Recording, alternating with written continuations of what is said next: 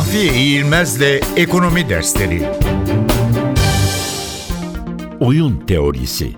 Oyun teorisi birey ya da kurumun başarısının diğer birey ya da kurumların seçimlerini dikkate alarak yapmasına bağlı olduğu kabulüne dayanan ve buna göre en doğru seçimi yapmasını sağlamayı amaçlayan bir yaklaşımdır.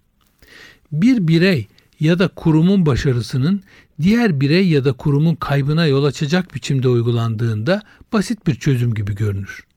Buna karşılık çok taraflı kazanç esasına göre kurgulandığında herkesin bir şeyler kazanacağı ama aynı zamanda bir şeyler de kaybedeceği bir durum ortaya çıktığında konu karmaşık hale gelir.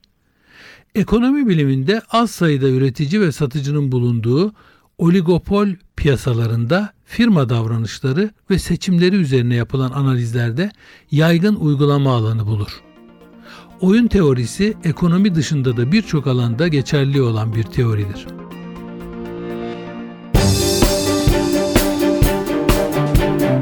Mahfiye İğilmez'le Ekonomi Dersleri